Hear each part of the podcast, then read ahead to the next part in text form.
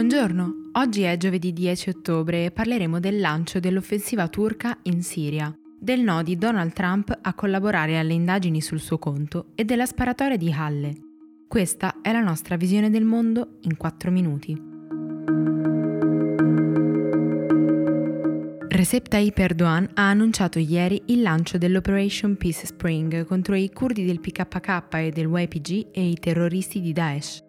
L'operazione, nelle parole del presidente turco, è mirata a riportare la pace nell'area ed evitare la creazione di un corridoio di terrore sul confine meridionale del suo paese. La realtà è che sembra proprio un'offensiva mirata a riguadagnare terreno, strappandolo dalle mani della popolazione kurda che tanto ha fatto per combattere contro l'ISIS al fianco dell'Occidente.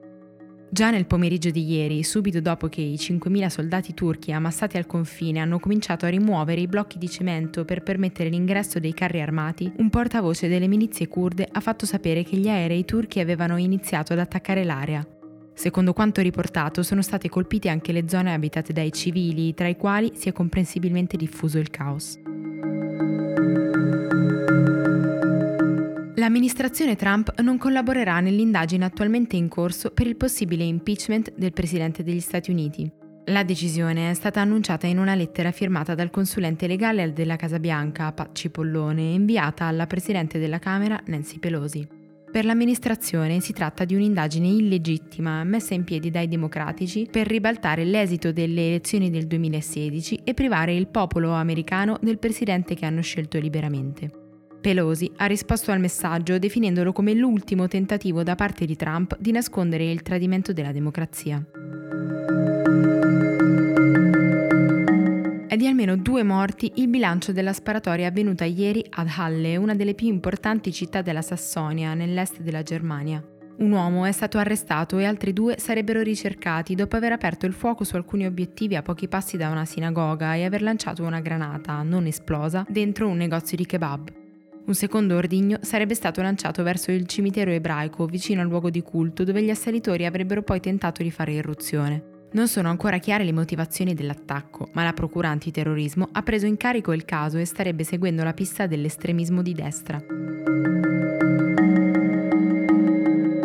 Il The Guardian ha pubblicato il risultato di un'enorme inchiesta che rivela l'apporto inquinante delle 20 società di petrolio più grandi del mondo. Dal 1965 ad oggi hanno emesso 380 miliardi di tonnellate di diossido di carbonio, un terzo di tutti i gas serra emessi dall'uomo nell'era moderna.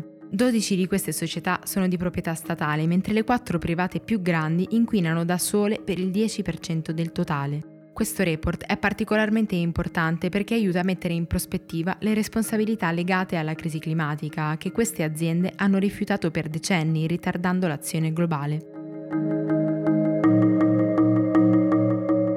Sarà il leghista Raffaele Volpi, ex sottosegretario al Ministero della Difesa del governo Conte I, il nuovo presidente del Copasir, un organo parlamentare bilaterale preposto al controllo sulle attività dei servizi segreti italiani. La sua elezione è frutto di un accordo tra Lega, Fratelli d'Italia e Forza Italia. Tra i primi dossier di cui si dovrà occupare, ironicamente, c'è quello che vede il suo segretario di partito, Matteo Salvini, sospettato di accordi segreti con esponenti del governo russo. Per oggi è tutto. Da Antonella Serrecchia e da Rosa Uliassi, a domani.